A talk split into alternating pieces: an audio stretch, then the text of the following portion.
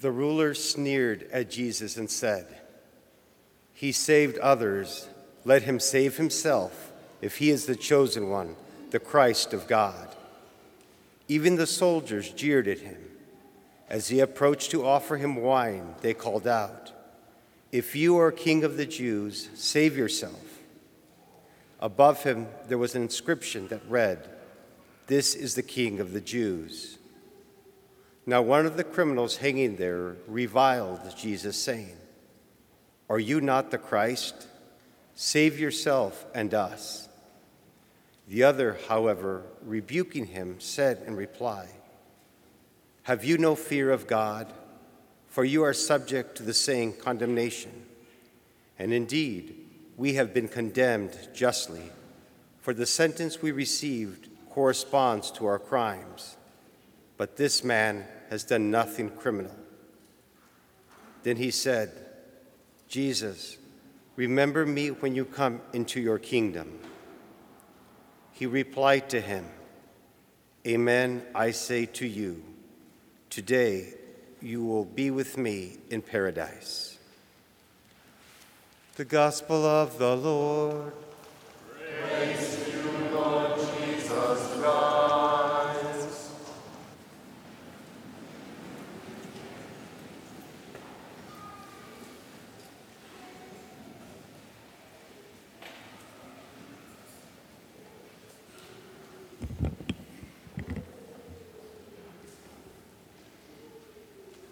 It's a very beautiful thing.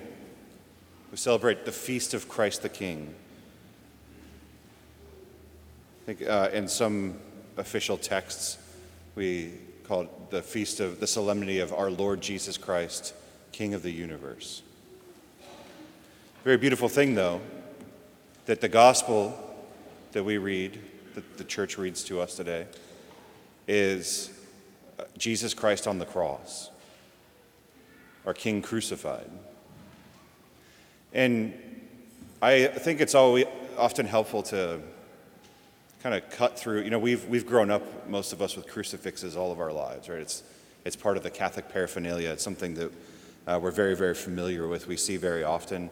It's always worthwhile, I think, to look again as if for the first time, to really see what we're looking upon when we see our crucified Lord, right? Because it is not a, it is not immediately evident, I don't think, to anybody how a man nailed to a cross, beaten, broken, dying, how this is a sign of great power. And yet, it's on the cross, it's in his passion that Jesus is really proclaimed king. And there's, a, there's a, this wonderful, terrible irony in the fact that he's mockingly during throughout his passion he's mockingly crowned king right? He's crowned with the crown of thorns and he's uh, he has you know the, the purple vestments put on him uh, and the, the very cross on which he dies proclaims him to be the king of the jews. And uh, the, the irony is that even though he was mockingly being crowned king he was actually being revealed to, to us, to the world, for what he really was.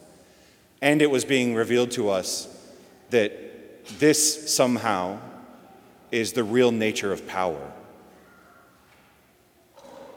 That the Lord of the universe has the power not to subject others to himself, but the power to hand himself over. My favorite, uh, well, one of my favorite scriptures, I was actually kind of hoping that it would be in the readings today, but it wasn't, but I think I can still use it. Uh, one of my favorite scriptures is We preach Christ crucified. Uh, let me back up. Right. Uh, Jews seek signs and Greeks seek wisdom, but we preach Christ crucified. A stumbling block to the Jews and foolishness to the Gentiles, but for those who are being saved, the power of God and the wisdom of God. Right, so, why, what is the significance of the part about Jews seeking signs and it being a stumbling block to Jews? Well, the, the, the, messianic expectations that God's people had was that uh, they would receive a Messiah, they would receive a king, a new David, who would establish a lasting kingship. And just like every other kingship in the world, this would be a kingship of power. Right? If the promises that they had been waiting on for centuries were going to be fulfilled, they couldn't imagine it being fulfilled otherwise than a king being able to subject all of Israel's enemies and rule and establish a rule that doesn't end here on earth. This was what they were expecting. They were not expecting a Messiah who would come and be rejected and mocked and beaten and nailed to a cross. Because from any worldly perspective, that does not look like power, that looks like weakness. It looks like failure, not victory, not triumph. It looks like weakness and failure. And yet, in this, our Lord reveals to us the true power that sustains the universe. It's been on my mind uh, all week. And I don't know why, because I've, I've preached 11 feasts of Christ the King in my priesthood, and uh, I have never really spent much time thinking about this. But for this week, I have had the Mexican martyrs, like in the back of my mind, just kind of presenting themselves to be meditated upon. And so as I kind of entered into that meditation, it, it led me to a reflection on the dynamic of worldly power and freedom. Right? Because worldly power is essentially coercive. People who have power and influence in this world generally have some ability to coerce others into acting uh, how they want. Now, whether that be because we are able to, uh, you know, if, if, a, if a government, a king, an emperor, what have you, is able to reward you for behaving a certain way, like I'm going to increase your riches, I'm going to increase your status, I'm going to make you a famous and respected person, or whether they have the ability to punish you. I'm going to take away the things that you love. I'm going to arrest you. I'm maybe going to torture you. I'm maybe going to kill you. Right? Either way, there is worldly power is essentially coercive. And that's why worldly power is always, has always been threatened by Christianity. Right? Because a real Christian, now those are maybe a little bit, little bit rarer than, than we might think at first. But a Christian who really worships a crucified King, a Christian who really is willing to let go of everything rather than deny their Lord. That is somebody that you cannot coerce. And so I think about the, the Mexican martyrs, and I think about Blessed Miguel Pro.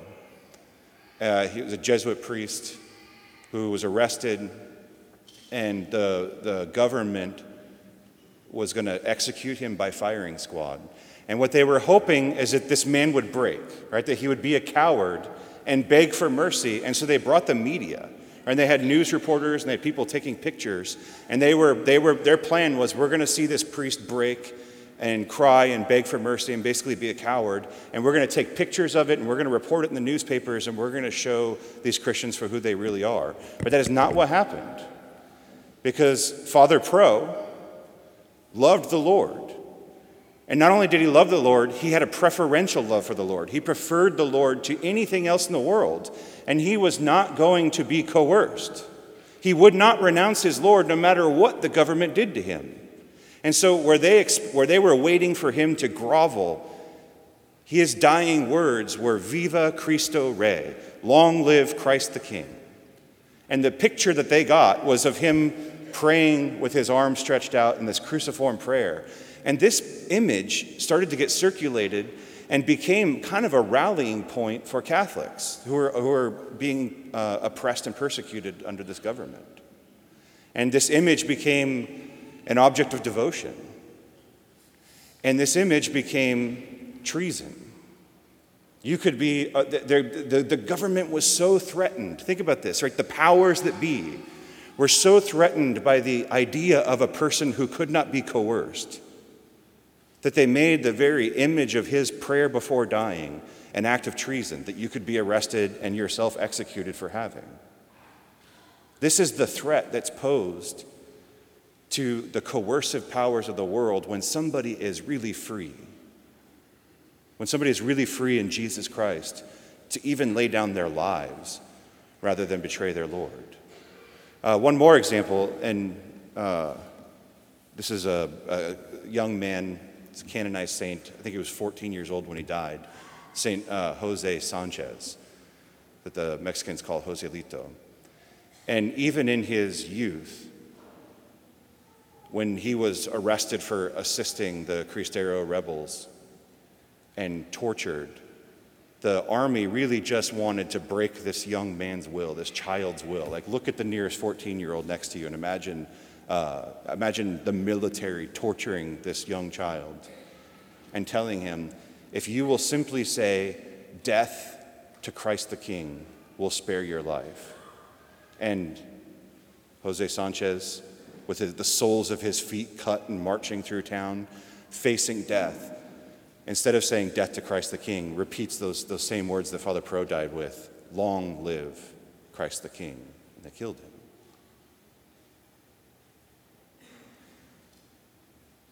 When we have a preferential love for truth, when we have a preferential love for the Lord, when we are so ready to let go of everything, every good that we have in this world, there is no coercive power that can really have any kind of control over us. So, here I think is a beginning of an insight into the, the power that's revealed to us on the cross.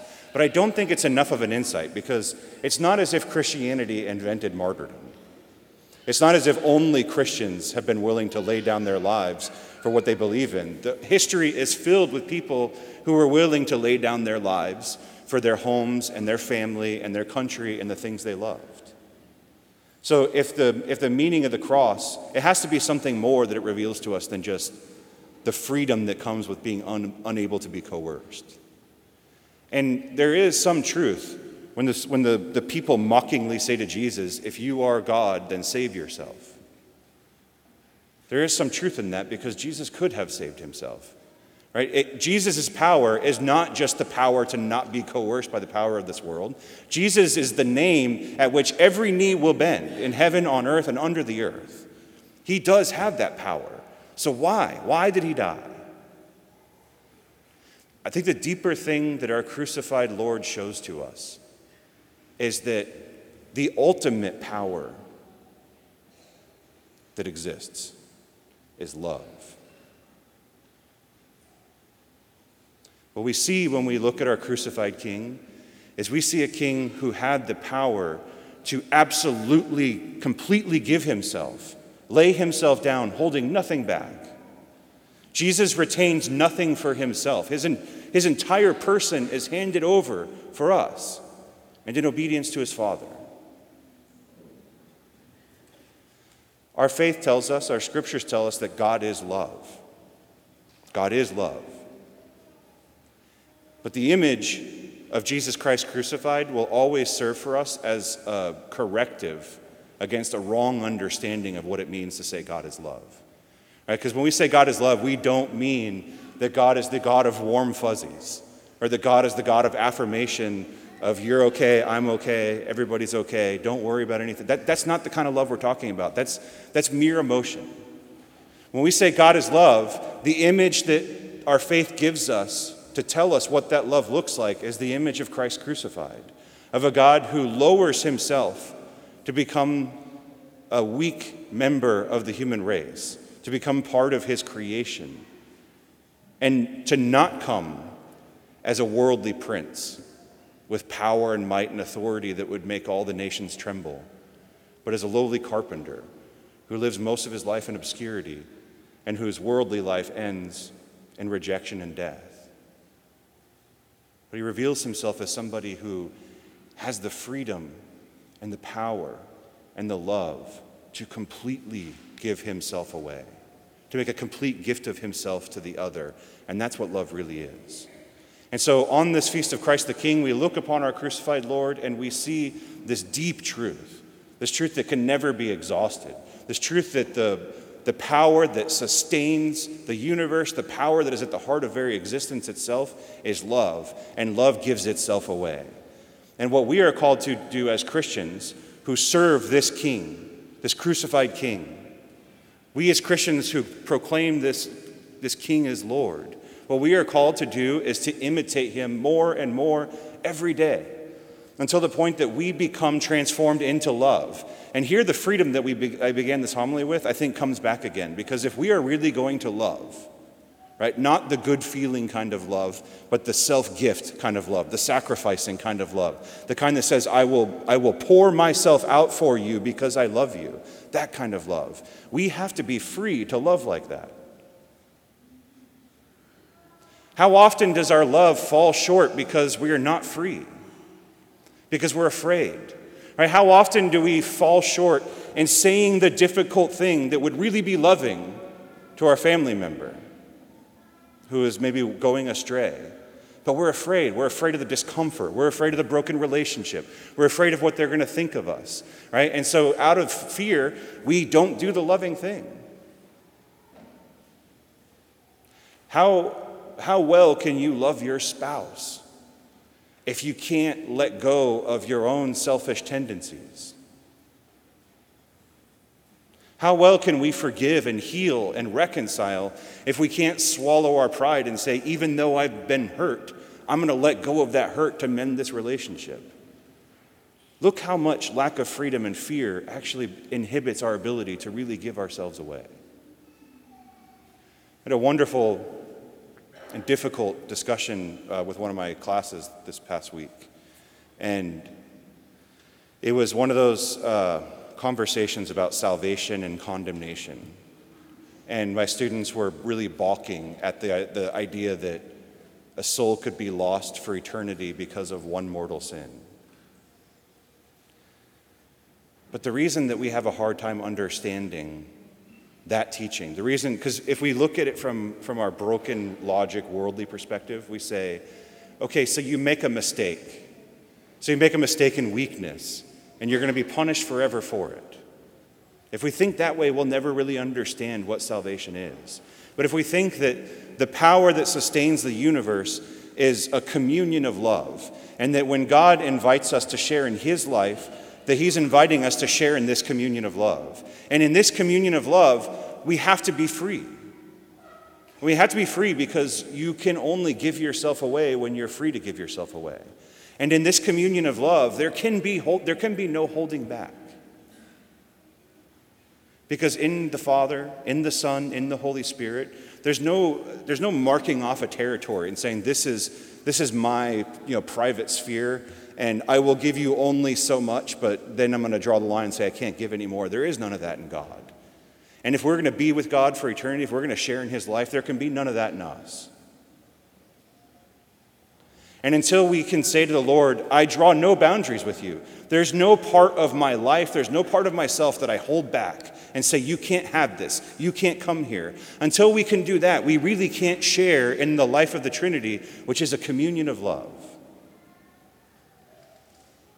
So, as we look upon our crucified King, as we look upon this beautiful, terrible image of what love really is, let's pray that we can place ourselves on this altar. And today, by our participation in the Eucharist, by receiving our crucified King, that we can be a little bit more transformed into love, broken a little bit more out of our selfishness, so that, like our crucified Lord, we can have the freedom to really pour ourselves out for one another and pour ourselves out for Him.